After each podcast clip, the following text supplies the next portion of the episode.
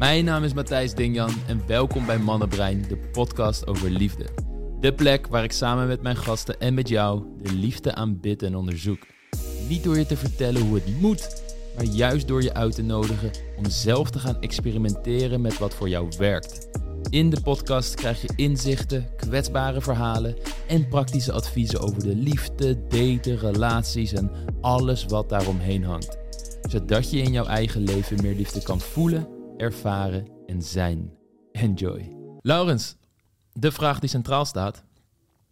Hoe krijg ik een relatie? Hoe krijg je een relatie? Hoe krijgt de luisteraar een, Een relatie. Ja, hele mooie vraag. Waar heel veel verschillende dingen op te zeggen zijn. Mhm. Waar zullen we eens beginnen?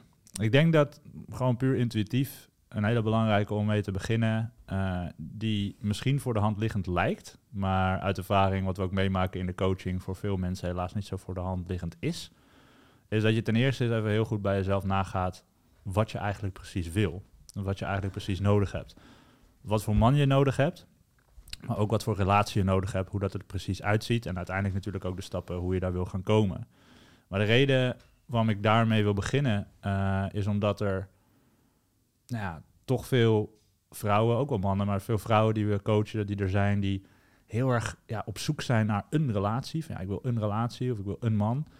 En zich daardoor, doordat ze dat zo graag willen, soms in bepaalde situaties begeven die misschien eigenlijk helemaal niet zo bij hen passen. Of misschien helemaal niet klopt met waar ze eigenlijk naar op zoek zijn. Maar omdat ze ook helemaal niet weten waar ze überhaupt naar op zoek zijn, wa- wat, ze precies willen, dat ze maar genoegen nemen met dat soort situaties.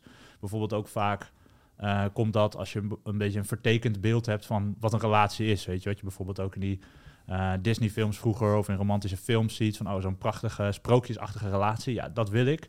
En, en dan gaan ze daarna op zoek. En het eerste teken van een beetje aandacht of liefde of warmte, denken ze al gelijk van, oh ja, dat is het. Terwijl er nog veel meer andere elementen zijn die een gezonde relatie maken. Eh, en daarbij dat het ook nog eens een keer zo is dat een relatie niet alleen maar dat sprookjesachtige en dat liefdevolle en dat romantische is. Ja.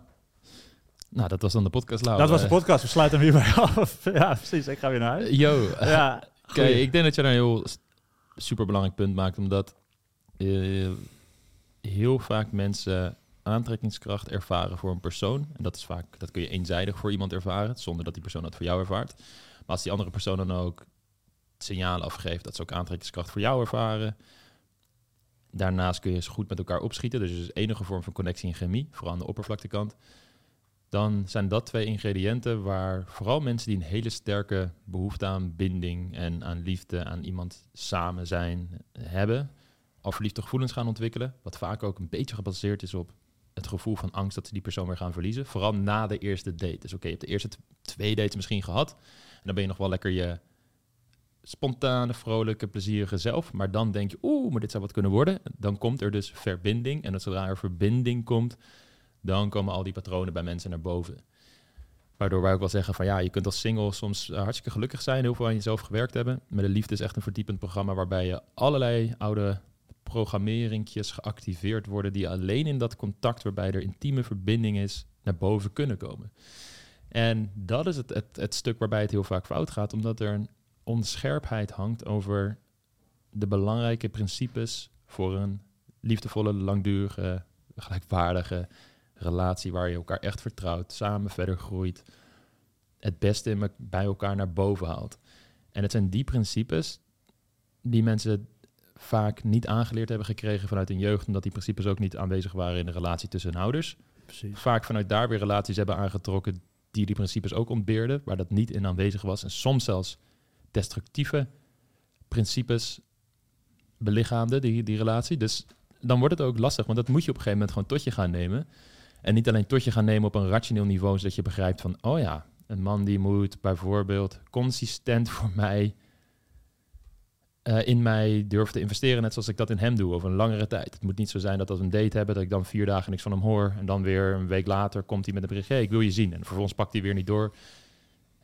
Dat kunnen mensen op een gegeven moment wel rationeel begrijpen, maar het wordt vaak heel lastig om de emotionele kant daarbij ook onder controle te krijgen en echt te ervaren van, het is niet alleen dat ik begrijp hoe je naar die relatie toe gaat, maar ik voel me er ook comfortabel bij. Ik voel me zelfverzekerd om dat voor elkaar te krijgen, dat het dat mij gaat lukken. Precies. Ja. En eh, Ja, heel simpel gezegd is het van oké,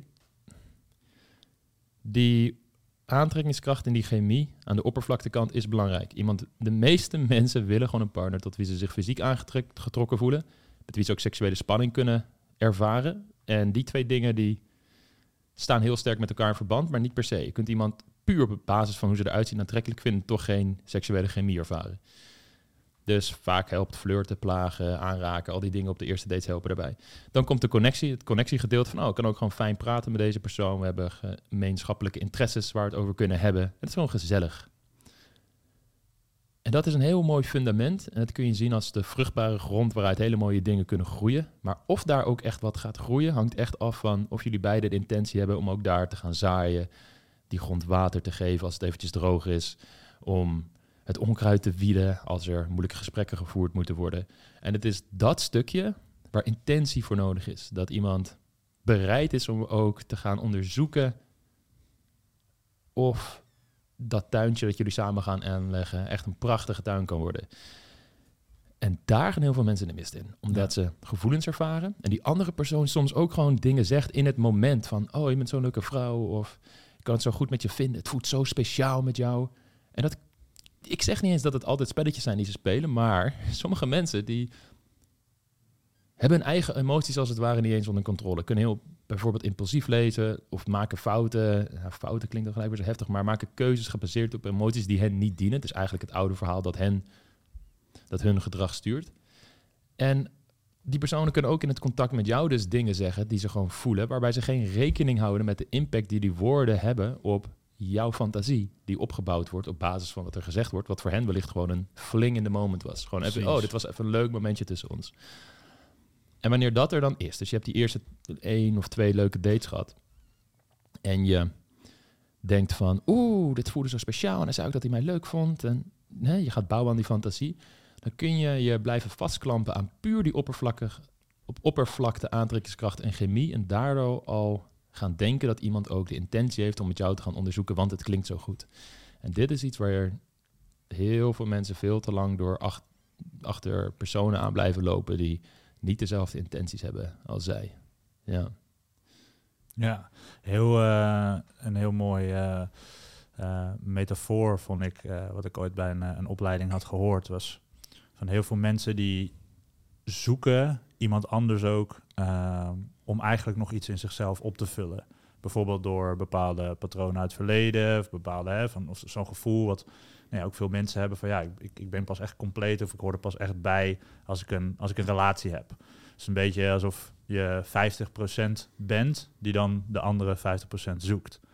Uh, maar wat heel mooi zou zijn, is als jij die dingen die jij dus nodig hebt van een relatie, dus een bepaalde validatie of misschien een gevoel van uh, ik ben goed genoeg of ik hoor erbij. Als je dat in de eerste plaats uit jezelf kan halen, dat je al 100% bent, uh, en op zoek gaat naar iemand anders die dat ook is. Dus in plaats van een 50% persoon die op zoek gaat naar een andere 50% persoon om samen 100% te worden, heb je een 100% persoon die op zoek gaat naar een andere 100% persoon om samen 200% te worden. Mhm. En ik denk dat dat een, een, een, hele mooie is om er op die manier ook, ook, ook in te stappen. Maar dat precies wat je zegt, door bepaalde patronen uit het verleden en door bepaalde veronderstellingen van hoe een relatie zou moeten zijn, dat sommige mensen al zo snel bij het minst, of geringste kunnen denken van, oh, oh ja, dit is het. Of ik, ik krijg nu bepaalde aandacht of validatie en oh, dat, dat voelt fijn. En boem, in één keer dat plaatje voor zichzelf al hebben gemaakt. Of misschien in sommige andere gevallen daar juist weer zo bang van worden dat ze het gaan terugtrekken, dat ze zichzelf daarmee saboteren. Ja, dat is ook het lastige, right? Ik bedoel, 100% zijn helemaal op jezelf. Dat klinkt dan ook alsof je een soort geïsoleerd leven kunt leiden optimaal gelukkig kunt zijn daarin. Zo kunnen mensen dat opvatten. En dat is ook weer niet de bedoeling. Kijk, als jij echt niet een, een avond thuis kan zijn, omdat je dan gek wordt van de demonen die je komen opzoeken en je voelt je helemaal angstig de hele tijd, noem op. Ja, dan is er werk aan de winkel. Dan is er echt werk aan de winkel. Maar en er, er zit een bepaalde schoonheid in met jezelf content kunnen zijn en gewoon een avond kunnen spenderen thuis, zonder dat het, dat, dat iets met je doet of zo. En ik denk dat voor veel mensen dat wel herkenbaar is. Maar waar het vooral om gaat, is dat je natuurlijk heb je andere mensen om je heen met wie je relaties aangaat, met wie je een sterk sociaal netwerk wil hebben, met wie je leuke dingen kunt ondernemen. We zijn mensen, we zijn groepsdieren en dat is ontzettend belangrijk. Alleen waar het gevaarlijk wordt, is wanneer je bepaalde behoeftes buitenproportioneel probeert te bevredigen met het romantische contact. Een extreem voorbeeld, wat dit duidelijk maakt, is iemand die ik coachte die aan mij beschreef dat de wereld onveilig aanvoelde voor haar door de dingen die ze heeft meegemaakt in haar verleden. Een gezin waar mishandeling plaatsvond, eerste relatie die ze kreeg op jonge leeftijd, mishandeling. Partner die ze daarna aantrok was iemand met een drugsverslaving. Dus de wereld is onveilig. Behalve op het moment dat ze in de armen lag van haar vriend, dan was de wereld veilig.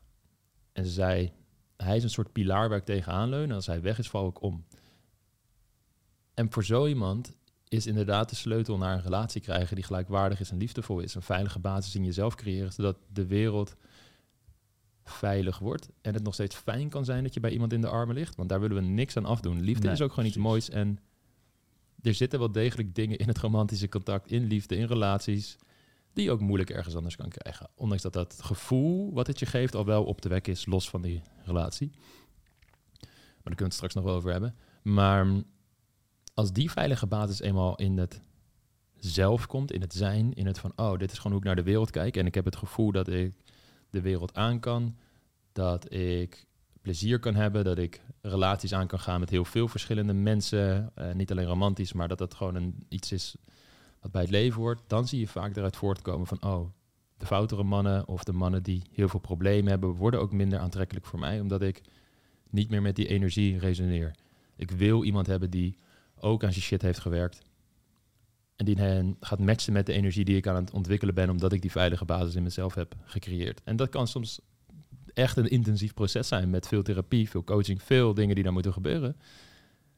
Maar het is altijd een prachtig proces als je helemaal het doorloopt en de vruchten gaat plukken van het werk dat je levert. Precies. Ja. En als je dan naar het praktische gaat trekken, want uh, ik had dan zelf dus aan het begin genoemd van, nou, hè, weten wat je wil, dat is natuurlijk heel belangrijk.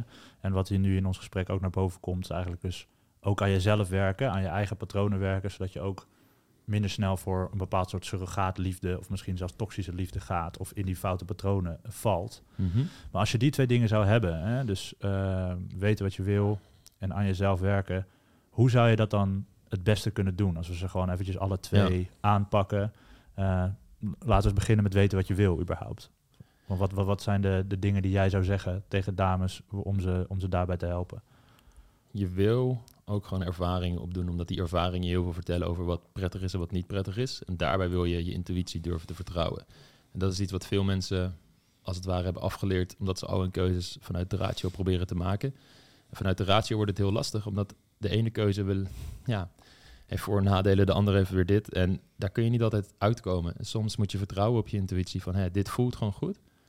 Laten we zien wat er gebeurt. En dat moet je ook op een gegeven moment gaan durven vertrouwen. Van, oh ja, ik zie wel dat als ik dit pad ga bewandelen, dat ik me nog niet helemaal overgeef aan het pad met deze man. Van, oké, nu heb ik ook de keuze gemaakt om in één keer te beslissen dat dit wat moet worden.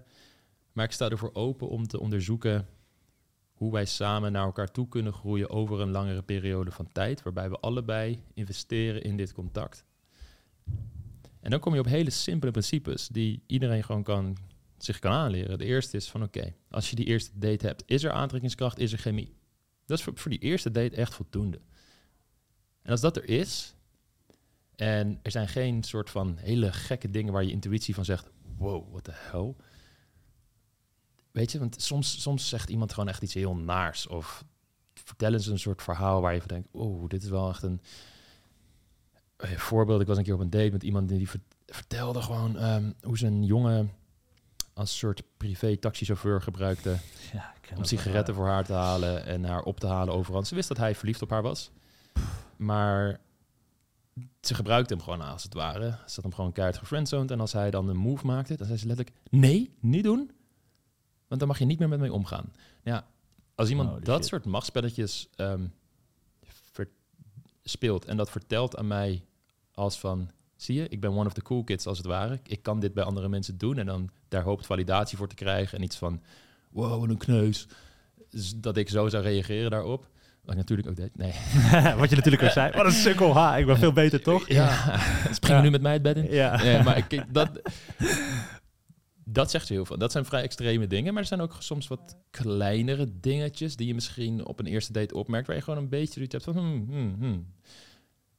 Soms is het dan oké om te zeggen van, nou weet je, het is zoiets kleins. We gaan gewoon zien hoe dit contact verder ontwikkelt. En de extremere dingen, daar moet je ook gewoon selectief in durven kunnen zijn. Van oké, dit matcht gewoon niet. Ik zie niet hoe wij hier samen een echt een relatie zouden kunnen hebben. En het, ja, dat. Dus oké, je gaat op een tweede date, derde date, vierde date. Die eerste date is vooral plezier, is gewoon het allerbelangrijkste. Matchen wij? Kunnen wij het, zo'n moment waarbij ons allebei van onze beste kant laten zien is dat fireworks? Is dat iets leuks? En het hoeft niet fantastisch te zijn, maar heb ik het gewoon naar mijn zin? En als dat er niet is, in die allereerste date al niet, ja, daar, daar zit er waarschijnlijk een mismatch in energie. Of je hebt zelf nog een hoop werk te doen, als in dat jij wellicht veel te zenuwachtig dat daten instraat en allerlei oude shit met jezelf meedraagt, waardoor je zelf niet toe kan staan om ongefilterd gewoon plezier te hebben met iemand. Precies, en daarbij ook eerlijk zijn naar jezelf, of je het echt naar je zin hebt. Komt nu ook in me op. Uh, om daar uh, nou, een persoonlijk voorbeeld van te geven. Um, zelf ook zeker toen ik uh, begon met deze baan als, als coach en ook mannen daarbij hielp. Mm -hmm. um, was ik eigenlijk nog, omdat er ook bepaalde delen in mezelf... Ja, het zat nog niet helemaal goed. Of ik, ik had nog ook zelf veel werk aan de winkel. Dat ik best wel de validatie zocht van bijvoorbeeld andere vrouwen. En dat ik op dates was met andere vrouwen waarvan ik dan achteraf denk van ja, eigenlijk vond ik het niet eens zo heel leuk. Of eigenlijk vond ik het niet eens zo heel ja, boeiend. Maar toch ben ik er maar ingebleven. Want ja, het gaf me toch even een gevoel van... oh, ik, ik ben nu met iemand of dit voelt even goed. Ja. En ik kan me voorstellen, misschien is het voor sommige vrouwen dan net even iets anders. Maar, maar ook weer niet, weet je. Van, oh ja, ik, ik ben nu op date met een man van... Uh, um, van ja, dat, dat, dat, dat voelt prettig. Of ik ben in ieder geval op een date. Ja. Misschien zelfs omdat... Uh, um, uh, weet je wel, heb ik ook wel eens verhalen gehoord van, uh, van vrouwen wiens vriendinnen hen dan ook aansporen van, oh, ga nou eens een keer op date of dat soort dingen, weet je wel. Oh ja, en dat ben ik nu aan het doen, dus dat voelt even goed. Terwijl eigenlijk als je in jezelf, als je echt gaat kijken op dat moment, ja, match het inderdaad wel. Van, en hoe, in hoeverre heb je het nou echt naar je zin? En ben je inderdaad ook bereid om te zeggen van, hé, hey, ja, dit klikt gewoon niet. En dan maar liever geen date of geen vervolgdate, dan ja. dat ik hier nu langer in blijf zitten. Ja, ja, ja, en dat is dat hele selectief zijn. En dat durven zijn ook. En ik hoor vaak ook van, ja, maar ik vind daten helemaal niet leuk. Het hele proces van daten vind ik gewoon stom. Want ja, bijvoorbeeld dating apps, ja, dan moet je zo'n gesprekje gaan voeren en dan kom je op zo'n eerste date en dat is ja. awkward. En ik snap het, want toen ik net van een vriend van studie vroeger, toen Tinder net uit was, die naar mij toe kwam van, yo dude, wat de hel moet je dit zien? Tinder, wat En ik zo, oké, wat, is dit? Nou, ik uitproberen. En dan ja, dit is echt niet aan mij besteed. Het hele tekst en zo.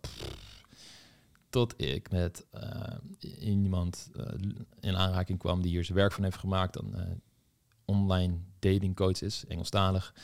Um, die ik echt wel zie als een soort kunstenaar op het gebied van berichtjes sturen, die mij de schoonheid van de creativiteit in berichtjes liet zien en hoe je authentiek jezelf kunt uiten. En dat je daarmee een energie kan creëren in een gesprek, dat je oprecht moet lachen en dat, dat het enthousiasme opwekt en opwindend is om het te doen. En toen ik dat zag, dacht ik, ah, die zijn ook in het uitwisselen van berichtjes gewoon bepaalde principes die je kunt leren. Helemaal letterlijk, toen was ik nog begin twintig, um, ik wist nog dat ik dit gewoon wilde meesteren, omdat ja, ik heb een, gewoon een gekke obsessie met daten, liefde, noem op, dat ik gewoon twee uur per dag op alle soorten dating apps zat en overal gesprekken aan het voeren was. Heel veel mensen op date ben gegaan. En dat op een gegeven moment de puzzelstukjes begonnen te vallen van, oh, dit is hoe het werkt, dit is hoe het werkt, dit is hoe het werkt, nu snap ik het. Waardoor ik competentie ontwikkelde in het uitwisselen van berichtjes, in gesprekken voeren. Competentie zorgt voor zelfvertrouwen, omdat zelfvertrouwen niks anders is van oké, ik heb vertrouwen dat ik met mijn gedragingen die ik heb geleerd een bepaald resultaat kan bereiken. Daar heb ik vertrouwen in, want dat heb ik vaak gedaan. Dus het is berust in ervaringen in deze wereld. En dan voel je goed. En dan is het van oké, I got this. En dat geeft een soort vrijheid eraan dat daten een expressie wordt van wie jij bent en dat je daarmee gaat connecten met de authentieke expressie van andere mensen. En dat is volgens mij een proces wat los van het daten überhaupt leuk is om te doen. Want dat is hetzelfde als je op een verjaardag staat en je raakt aan de praat met iemand die je nog niet kent en bam, opeens zit je in de flow van zo'n gesprek. Het is hetzelfde met bepaalde collega's waar het misschien mee goed kan vinden. Dus een random buschauffeur die je tegenkomt die opeens een gesprek met je voert. Weet je, dat zijn mooie momenten. Alleen bij daten hangt er bij mensen altijd een moeten omheen. Een bepaalde uitkomst die het die eraan vastzit. En er zit ook veel oud zeer aan vast. Van, Mhm. Want ze hebben ook teleurstellingen meegemaakt. Dat ze zichzelf wellicht kwetsbaar opgesteld dat het tijdens een date hoopte op een goede uitkomst, het ook echt naar hun zin hadden en de dacht dat, dat die andere persoon het ook had en dan toch willen ze niet op een vervolgdate of het verwatert. En dit is die pijn die ze meenemen in het daten, waardoor het niet meer leuk aanvoelt. En ergens, en dat is volgens mij grotendeels ego, van ja, maar je gaat toch niet datingadvies opzoeken, want eh, dat moet je toch gewoon kunnen. En van ja, sure, oké, als jij dan daten stom wil blijven vinden en er niet mee bezig wil blijven en noem op, gezegd. doe dat vooral. Ehm, maar weet wel dat als je het wel doet, dat het waarschijnlijk zelfs een ripple effect gaat hebben op alle andere gebieden van je leven. Omdat jij. Er, er zijn niet zoveel gebieden in het leven waar je. waar de uitkomst van de ervaringen die je meemaakt zo sterk afhangt van hoe jij als persoon in je diepste kern bent als de liefde. Want het is heel persoonlijk. Het is echt heel persoonlijk. Ik bedoel, wat is persoonlijker dan of iemand jou gaat leuk vinden? Kijk, op je werk speel je een soort rol. Weet je wel, met sporten speel je een soort rol. Maar in de liefde is het echt, het raakt je tot de kern. En als je daar allerlei belemmerende tu- overtuigingen over jezelf overwint, heel veel pijn van je weet af te laten glijden, competentie weet te bouwen over hoe je jezelf kunt uiten, hoe je met moeilijke situaties omgaat, hoe je met druk omgaat, hoe je al die overtuigingen die je over jezelf hebt, niet alleen bewust weet te maken, maar ook nog eens weet te veranderen. Dan ga je een vrijheid ervaren, ook op het gebied met collega's. De bedrijfsborrel, waar je gewoon geen ja, op mensen durft af te stappen en durft te praten. Maar ook met je ouders, waarbij je opeens wellicht bepaalde moeilijkere onderwerpen durft aan te kaarten. Omdat ja, dat is.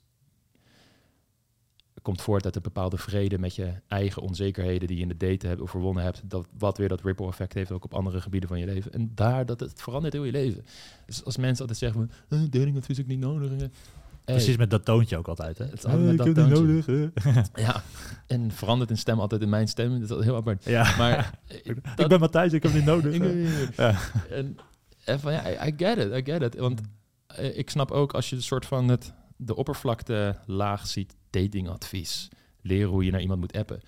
Dat als je die hele mindset niet hebt, dat dat ook echt heel corny kan klinken. Van, Precies. En gelijk zoveel veronderstellingen die mensen er dan inderdaad ook over hebben of vooroordelen. Het is een mooi, een mooi voorbeeld dat je geeft van, van dat het zo belangrijk is om je daar wel open voor te stellen. En dat mensen het zo normaal vinden in andere gebieden van hun leven. Weet je, als het ga- gaat om carrière bijvoorbeeld, van nou ja, altijd jezelf ontwikkelen, weet je wel, cursussen doen, allemaal, weet je, om, om daarin verder te komen. Eh, Ja. Of met je sport of whatsoever.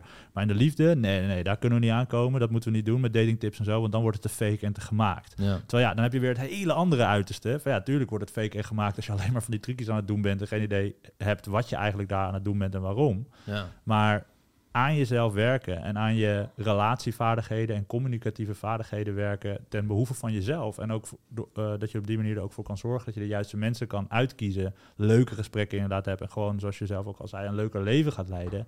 Ja, dat is toch ook, ook een cadeautje voor jezelf. Waarom Ja. zou je jezelf daarvan onthouden door al die veronderstellingen die ja, je door eigen overtuigingen eh, hebt opgeplakt, om het zo maar te zeggen. ja. Ja.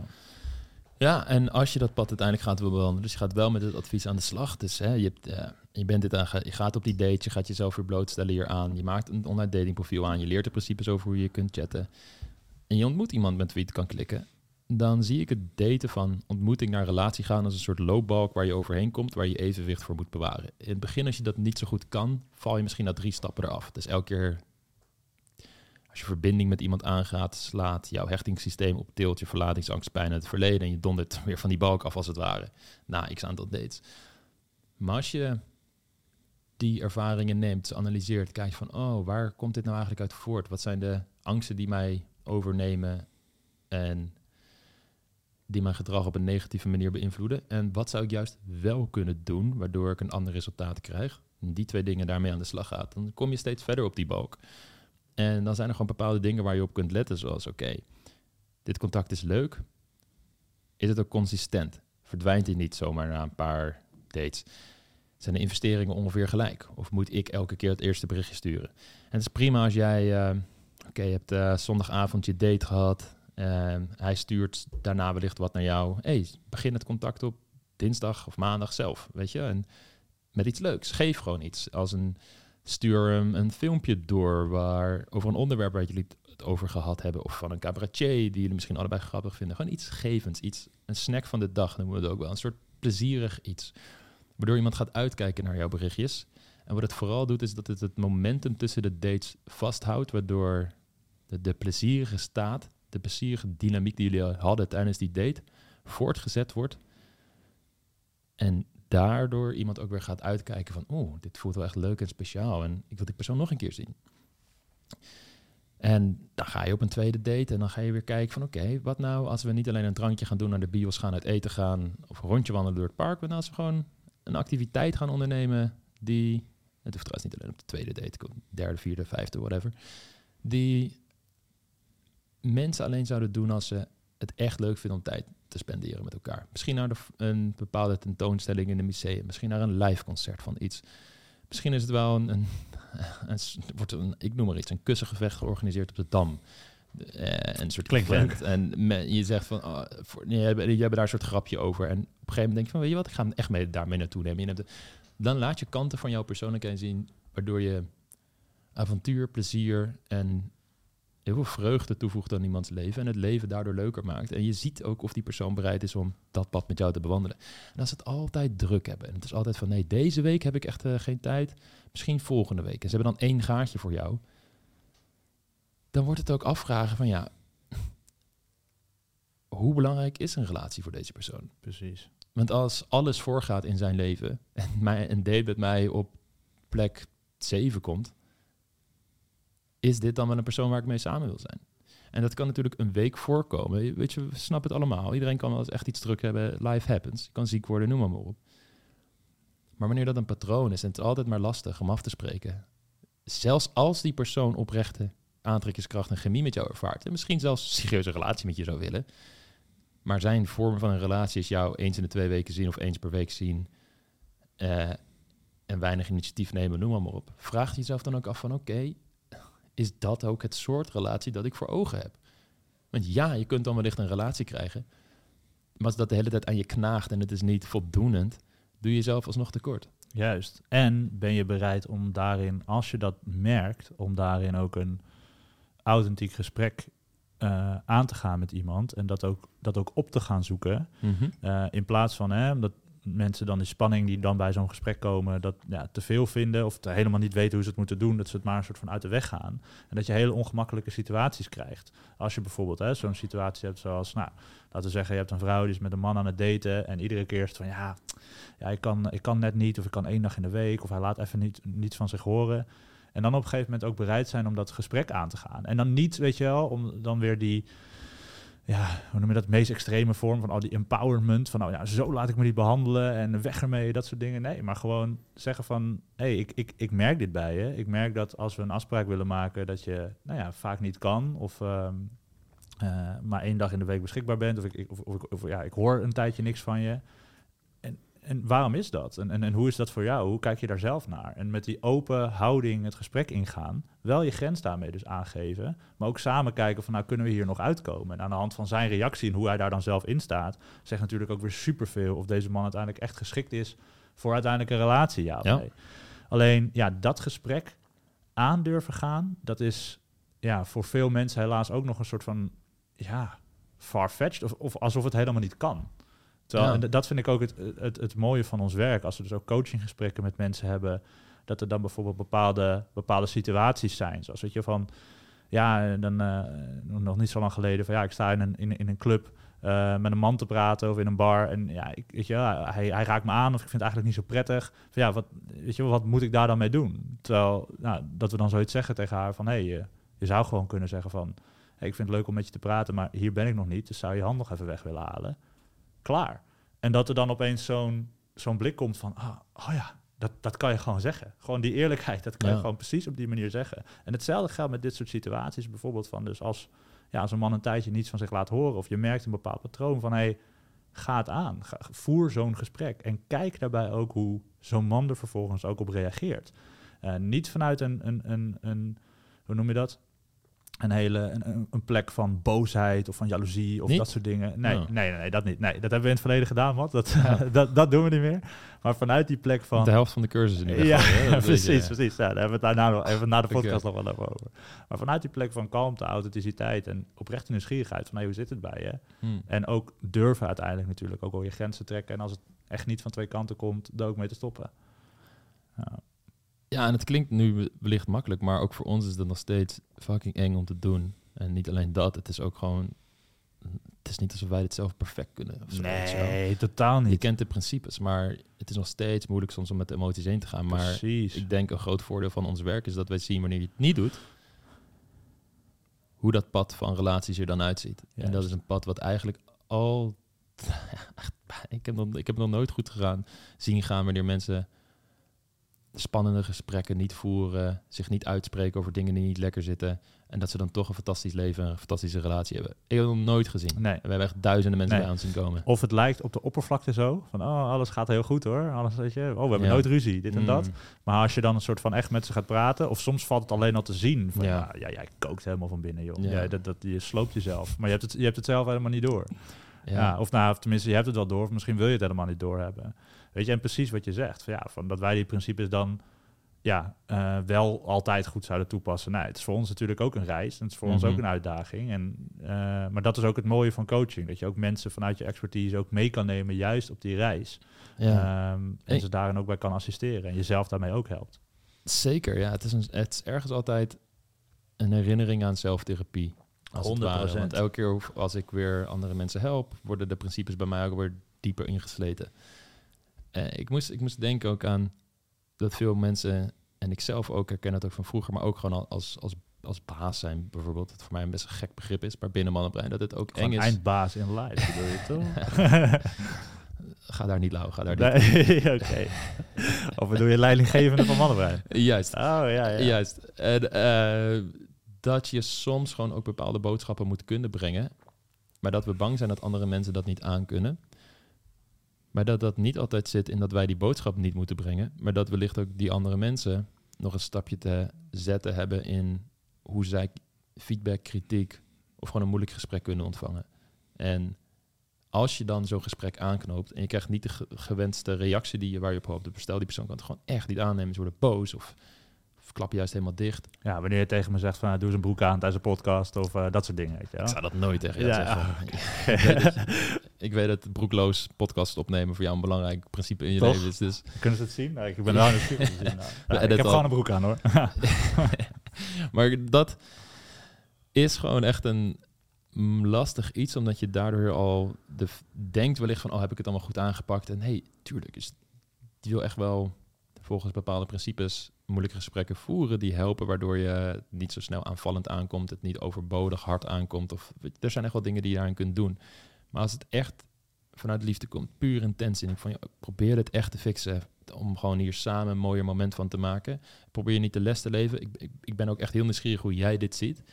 En je brengt het op zo'n manier en iemand kan het gewoon niet en wordt gewoon echt boos en loopt weg. Terwijl bijvoorbeeld een goede vriend is of je partner of gewoon een, een, je hebt een als een werkcollega. En je kan niet op dat niveau eerlijk zijn met iemand. Dan moet je op een gegeven moment ook daar je conclusies uit trekken van oké, misschien is deze persoon dan ook niet voor mij in mijn leven. Nee, precies. En dat maakt ze niet een minder persoon of wat dan ook. Ik denk dat je altijd moet oppassen dat je je dan verheven gaat voelen boven die persoon. Ehm, maar je mag er wel een hele duidelijke keuze in maken van... oké, dit is gewoon niet hoe ik mijn leven wil leiden. En ik zeg niet dat mijn manier beter is... maar ik weet wel dat het beter is voor mij als persoon. Ja, En dat is gewoon heel eng en heel lastig. Omdat... En ik zelf ook... Ik, ik zit toch meer aan een, volgens mij, lieve kant. Ik vind dit gesprekken helemaal niet fijn. Maar sinds ik het ben gaan doen in mijn leven, eh, brengt het ook zoveel meer rust en kalmte mee. Omdat je een ander niveau gaat aantikken van de, met de mensen die je echt vertrouwt en met wie je kun- kunt spreken. Ja, en, je, ja. en je- en je gaat je op een gegeven moment ook wel realiseren. Ehm, eh, je hebt zo'n schrijver, eh, Aziz Gazipura, die heeft zo'n boek geschreven, Not Nice. Echt een fantastisch boek ook over, ook over dit soort gesprekken aangaan en grenzen eh, aangeven en dat soort dingen. Dus ook van pleasant en nice guy gedrag afkomen. Die op een gegeven moment ook daar zegt in het boek van ja, op een gegeven moment ga je ook beseffen dat het allemaal te maken heeft met een bepaald soort discomfort die we niet willen aangaan. Mhm. Het heeft met van alles en nog wat te maken. Mhm. Het is gewoon als ik een moeilijk gesprek met jou eh, eh, wil voeren, waarom doe ik het niet? Omdat het oncomfortabel voelt, omdat Ja. het vervelend is, om allerlei soorten redenen. Maar als jij dat juist kan aangaan, die oncomfortabelheid ook kan voelen, het ook kan benoemen bij jezelf dat dat zo is. Van nee, ik vind het moeilijk om, om dit tegen je te zeggen. Of weet je, ik vind het best wel spannend om dit tegen je te zeggen. Maar uiteindelijk het ook kan zien voor wat het is. Van oh, ja, het is een bepaalde discomfort waar, ik- waar ik doorheen moet. Maar als ik dat dan heb gedaan, dan heb ik het ook gedaan. En dan, en dan opeens breekt er iets open waarvanuit we samen onze relatie nog dieper kunnen maken. En, Ja. en, en er zit zoveel moois aan die andere kant. Maar door die, eh, die di- discomfort blijven we er maar van weg. Ja. Ehm, en dat vond ik ja, een hele mooie. Van, hey, het is uiteindelijk een discomfort. En als je leert van nou, dat aangaat, net zoals dat je het aan wil gaan in de sportschool, weet je wel, gewicht heffen, discomfort, wat komt eruit? Een grotere bicep bijvoorbeeld, weet je. Dat is hier Heel mooi. hiermee ook. Ja, heel mooi. ja, precies. We hebben, hè, dus, dus van, eh, om hem even terug te brengen naar nou ja, zoeken, we- hè, weten wat je wil. En, en daar kwam ook uit van, oké, hè, dus ook veel uiteindelijk gaan, gaan daten, veel gaan aanvoelen. Wat past bij mij aan de hand van, nou ja, natuurlijk ook hè, die versiervaardigheden, noemen we het maar even, of datingvaardigheden die je ook opdoen. En ook echt kijken van, oké, sluit deze persoon echt aan bij ja, wat goed voor mij voelt en wat uiteindelijk het plaatje is wat ik, wat ik zoek. Zijn er nog andere dingen die daar belangrijk in zijn? Ik, waar, ik, waar ik zelf nog aan zat te denken om gelijk even mijn eigen vraag te beantwoorden, is dat het ook heel waardevol kan zijn om natuurlijk zelf erover na te denken en er echt even goed over na te denken van hé, wat voor soort man zoek ik, wat voor soort relatie zoek ik en Mhm. hoe, hoe ziet dat contact eruit? Hoeveel, hoe vaak? Eh, maar ook eens in je omgeving rond te kijken van... hey, heb ik überhaupt voorbeelden in mijn omgeving van relaties die mij trekken, waar ik echt op aanga? Waarvan ik denk, oh, die mensen die hebben echt een mooie, fijne, liefdevolle relatie. Eh, en het is eh, soms dan ook even de kunst om er ook even goed naar te kijken. Want zoals we het ook al eerder zeiden, van sommige mensen die kunnen op de oppervlakkige laag lijkt alles best. Maar als je dan echt gaat kijken, dan, dan weet je al van, nou, er, zit wel het een en ander. Maar, nou ja, bijvoorbeeld, eh, weet je, de, de, de relatie die jij dan met je vriendin hebt en de gesprekken die jij met je vriendin voert en de keuzes die jij gaandeweg je relatie ook hebt gemaakt, is voor mijzelf ook best een inspiratie geweest om op mijn manier ook die relaties aan te pakken. Mhm. En nu heb ik dan het geluk dat ik met jou werk en dat we alle twee in dit werkveld zitten. Maar alsnog, weet je, van als het misschien niet mensen om je heen zijn, misschien zijn het mensen eh, op televisie of, eh, of kennissen of andere voorbeelden waarvan je denkt van, oh hé, hey, maar wacht, dat iets in mij wordt daar heel erg door aangetrokken door hoe die relatie eruit ziet en wat is precies hetgeen wat die mensen nou doen Ja. zodat je ook voorbeelden gaat zien van hoe het wel kan. In plaats van, ook zeker gebaseerd op de blauwdruk die je hebt meegekregen vanuit je jeugd, heel erg, ja, soms op de au- automatische piloot nog in dat plaatje vallen van hoe het eigenlijk niet had gemoeten, ja. om het zo maar te zeggen. Nou, een van die principes die je nog genoemd hebt, is die radicale eerlijkheid. Als in er spelen dingen en ik durf dat uit te spreken. En dat is iets wat je vanaf moment één in dat contact al naar boven wil brengen. En omdat je dat wil belichamen. Ik weet niet meer waar ik dit ooit gehoord heb, maar eh, een metafoor met het fundament van een relatie kun je zien als een bak cement. Als het net vers is, is het nog vervormbaar. Het is nog zacht, het is vloeibaar. En daar zet je als het ware iets in. Weet je wel, de, de relatie, die ga je daarin zetten, een soort paal. In het begin kun je dat nog alle kanten op heen bewegen. Maar naarmate de tijd vordert, wordt dat cement steeds meer hard, tot het uiteindelijk gewoon helemaal concreet is. En dan wordt het heel lastig om daar natuurlijk nog veranderingen aan te brengen. Gelukkig kan dat met de juiste technieken op latere tijd nog wel. Maar je wil je er wel heel bewust van zijn. En dat is vooral de boodschap van de metafoor. Dat je vanaf moment één dat je met mensen communiceert al een standaard zet voor hoe je met elkaar omgaat. En wat ik ook vaak zie is dat mensen soms een standaard neerzetten waarbij ze niet het beste gedrag in die andere persoon naar boven halen.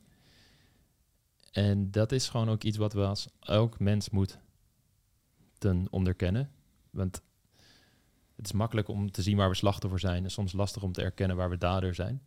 Maar als ik naar mijn eigen leven kijk, weet ik 100% dat ik in sommige gevallen met vrouwen niet juist heb gehandeld. En, en dat bedoel ik niet, ik heb geen verschrikkelijke dingen aan, gelukkig. Maar wat wel zo is, dat ik soms wel veel tactvoller had kunnen zijn. Of toch meer van me had laten horen. Vooral toen ik jong was, weet je wel. Dat, dat ja, je, je, en als ik daar terugkijk, denk ik soms van ja, ben ik dan een rot persoon, weet je wel, in die situaties? Heb je daar een voorbeeld van?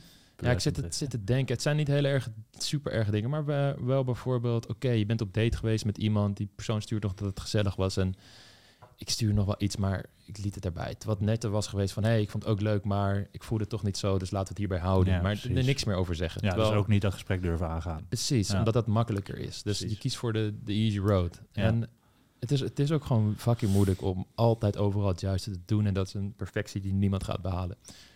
Maar dat toe kunnen geven van jezelf van, oh, daar ben ik dader tussen aanhalingstekens. Het is ook niet super zwaar, maar het is wel, nu ik het bewustzijn heb van nu, dat ik denk, oh ja, ja, ja, ik kan wel zien dat ik 100% in, in sommige verhalen, eh, maar ook gewoon in hele andere situaties, bijvoorbeeld ergens voordringen in een rij en dan ruzie krijgen met iemand of zo, weet je wel. Dat, ik denk, ik ben echt een asshole geweest daar in die situatie.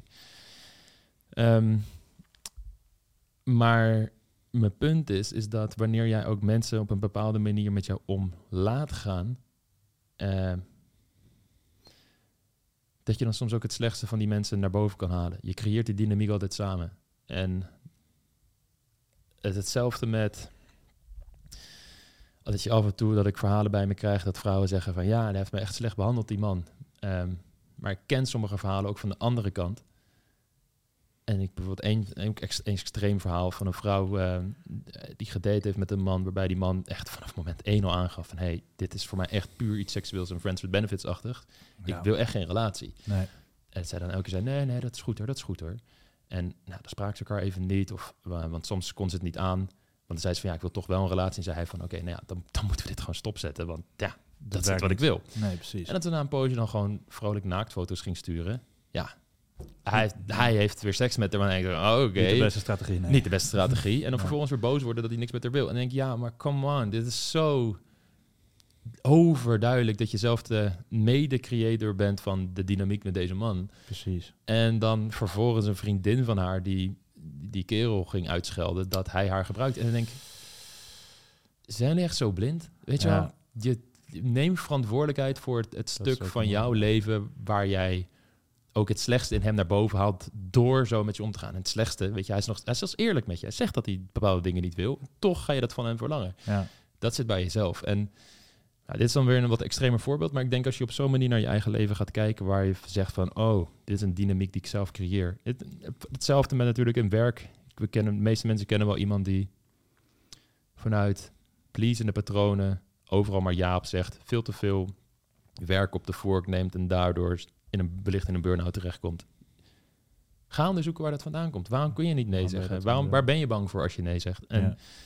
op die manier creëer je soms ook het leed van je eigen leven. Precies. En dat is denk ik een stuk wat voor heel veel mensen heel belangrijk is om te beseffen.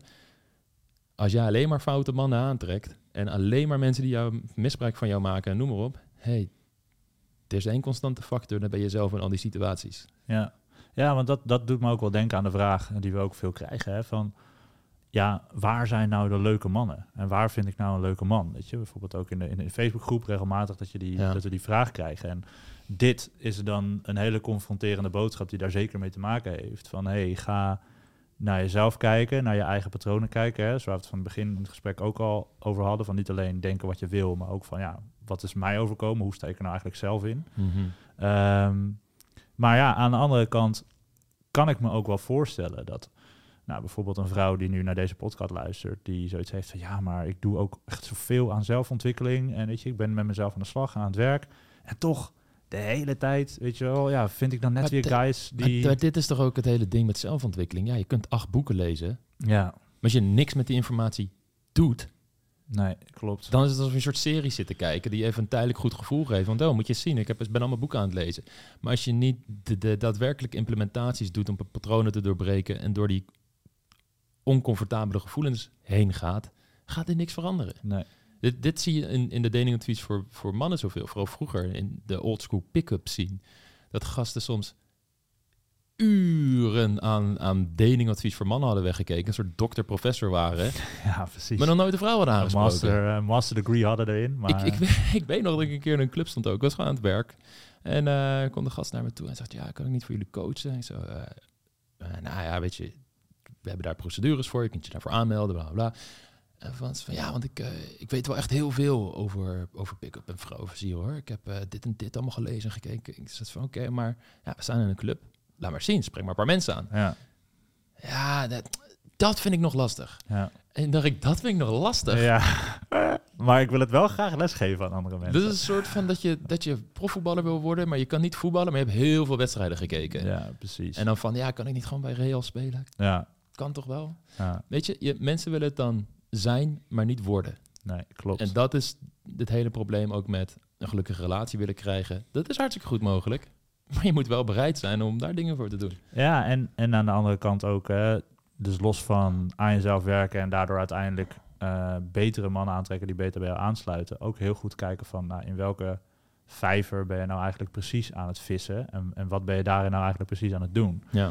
Dus, hè, dus online dating is nu een, een, een hele grote en ik denk dat het een, een, een super mooie uitvinding is, omdat ja, er zijn daardoor ook zoveel mensen al bij elkaar gekomen en weet je, je hebt heel veel keuze en nou, je kan ook aan de hand van specifieke dating apps ook kijken van nou, wat past nou echt bij je. Ehm, maar ja, bijvoorbeeld ga maar eens een praatje maken met een man, eh, bijvoorbeeld op een, op een feestje of zo. Of stel, Mhm. jij bent heel erg into, eh, ik zeg maar wat, eh, boeken of zo. Boekenclubs of leesclubs of dat soort dingen. Ga daar, ga daar eens kijken, ga daar zoeken. En werk dus ook aan die, aan die sociale vaardigheden om bijvoorbeeld daar dus ook mensen aan te spreken. En dat vind ik dus ook zo mooi dat we dat dus nou, recent hebben ook eh, mogen doen bij de bootcamp training die we dan voor vrouwen ook hebben gegeven. Dus Ja.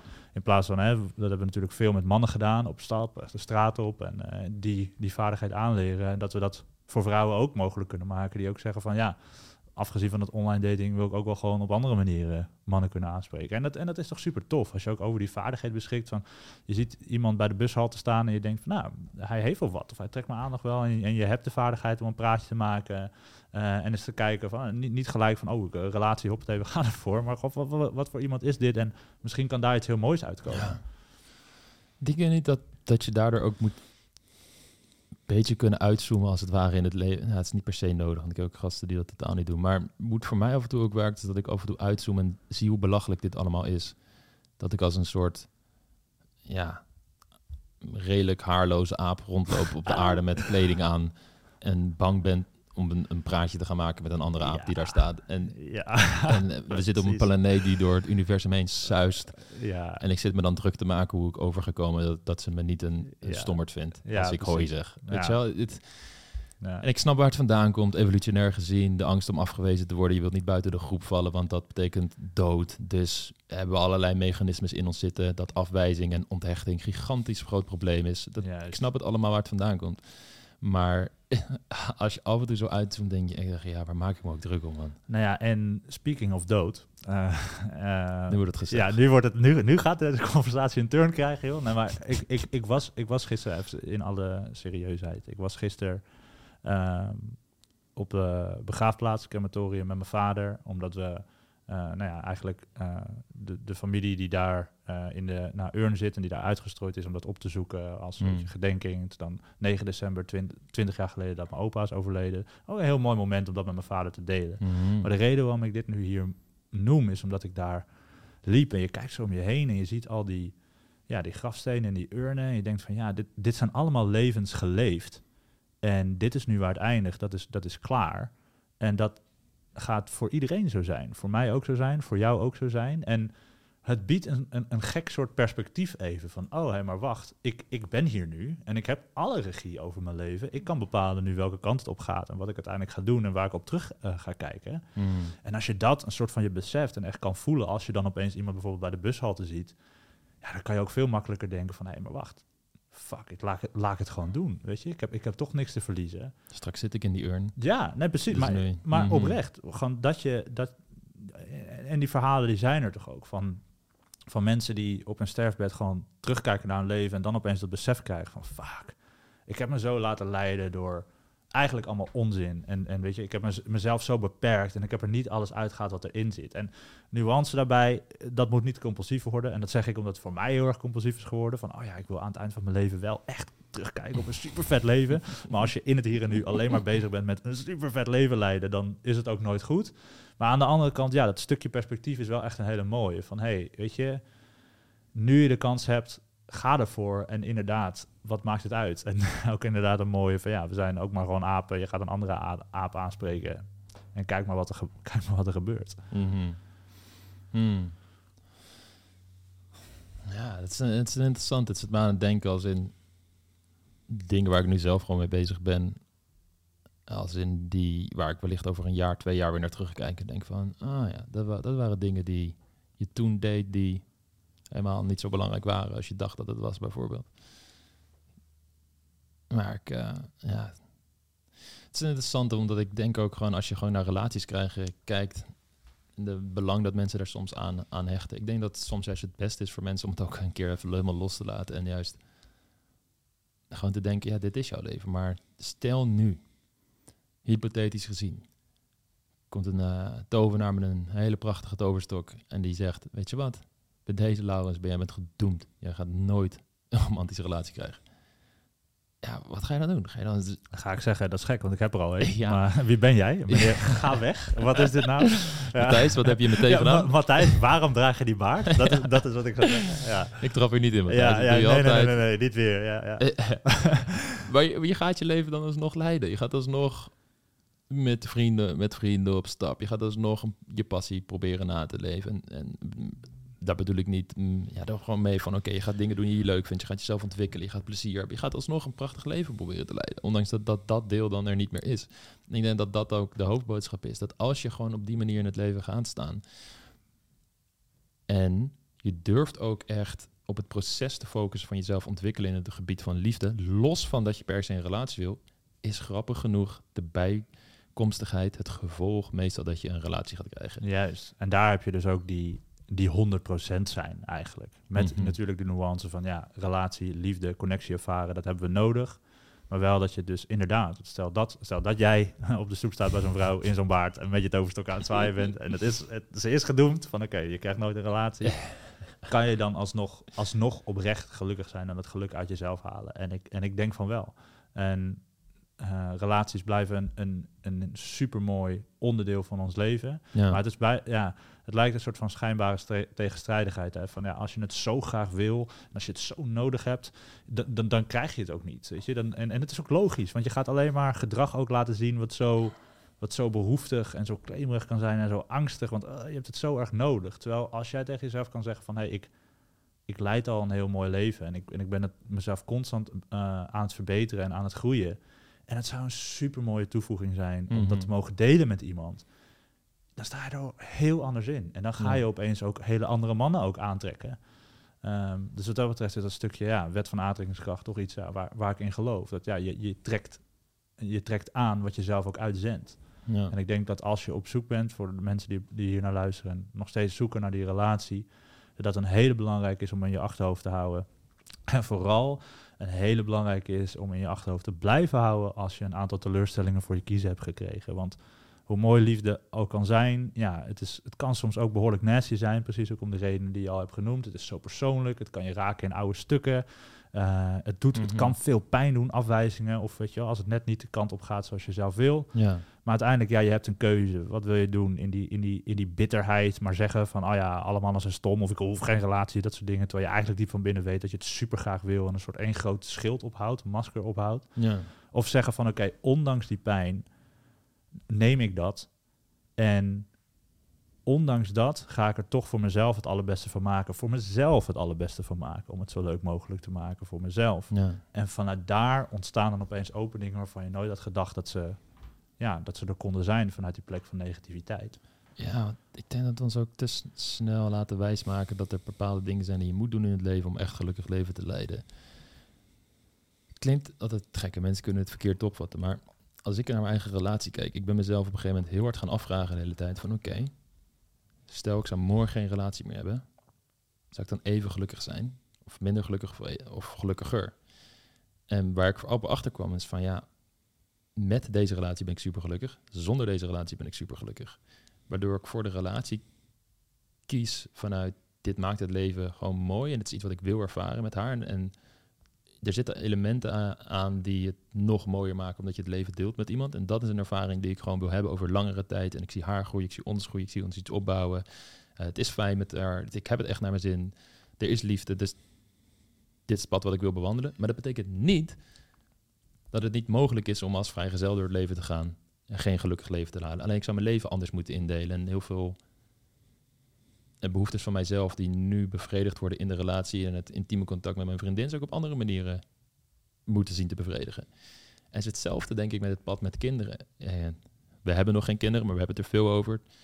Hoogstwaarschijnlijk dat in de zeer nabije ko- toekomst kleine matties aankomen. Oh, ja, ja. Mannen baby's. ja. Maar ik, daar heb ik mezelf afgevraagd. Maar wat als ik geen kinderen neem? Hoe zou dat pad eruit zien? Ja, ook amazing, denk ik. Weet je, er zijn zoveel verschillende keuzes. En mensen hebben dit natuurlijk met bijvoorbeeld emigreren naar een ander land, een totaal nieuwe carrière najagen, wat het ook is. Ik ken iemand, een, een vriend van mij, die had een businesspartner, een professor. En die zei, weet je wat, ik heb eigenlijk helemaal geen zin in in deze corporate wereld. En die is herder geworden. Live. Ja, dus jarenlang op de universiteit gezeten, professor geworden, start-up in neuroscience en noem maar op. En die is nu gewoon lekker schapen aan het hoeden met een hond. Ja dit, top, dit is wat ik wil. Ja, en dat, weet je, en dat is het volgens mij ook als je daarnaar gaat luisteren en vanuit die energie in het leven gaat staan. En je werkt ook een klein beetje aan de vaardigheid gewoon van daten en relaties. Dan kan het haast niet anders dan dat er heel veel mooie dingen voor je gaan gebeuren. En of dat nou nu direct een relatie is of over een paar jaar, maakt dan eigenlijk in het grote plaatje ook niet zo heel veel uit. Want het leven loopt zoals het loopt. En je bent gelukkig en je leeft een mooi lensenleven. En daar zit volgens mij de essentie in. En als je dan weer voor kiest van ik zou wel een relatie willen, ja, dan zal het wellicht vereisen dat je wel bepaalde dingen bij jezelf gaat aanpakken, zodat je ook echt in verbinding kan gaan met mensen. En niet alleen als single een gelukkig leven kunt leiden, maar ook wanneer die verbinding er is en er van alles getriggerd wordt. En daar zal af en toe ook gewoon echt wel wat werk aan zitten. En dat is oké. Dat, is ook, dat hoort er ook gewoon bij. Ja. Ik Precies. denk eh, dat dit een mooi einde is, Laurens. Ik wilde net vragen van hoeveel Voordat tijd jij, hebben we eh, nog, maar... eh, ook je baan gaat opzeggen bij, bij mannen ja, ja, En precies. Ja, voelen. dat ik eh, bij deze, in deze podcast, eh, het is over. Moeten Ja. we niet op ideeën brengen. Nee, nee nou, ik, ik ben weer terug. Zie je? Ik ben heel snel even weggegaan Oh, en nu ben oké, ik weer terug. fijn Ja, dat- dus dan kunnen we toch in alle rust kunnen we het een soort van afsluiten. Dan bij deze, Ja. dat de podcast.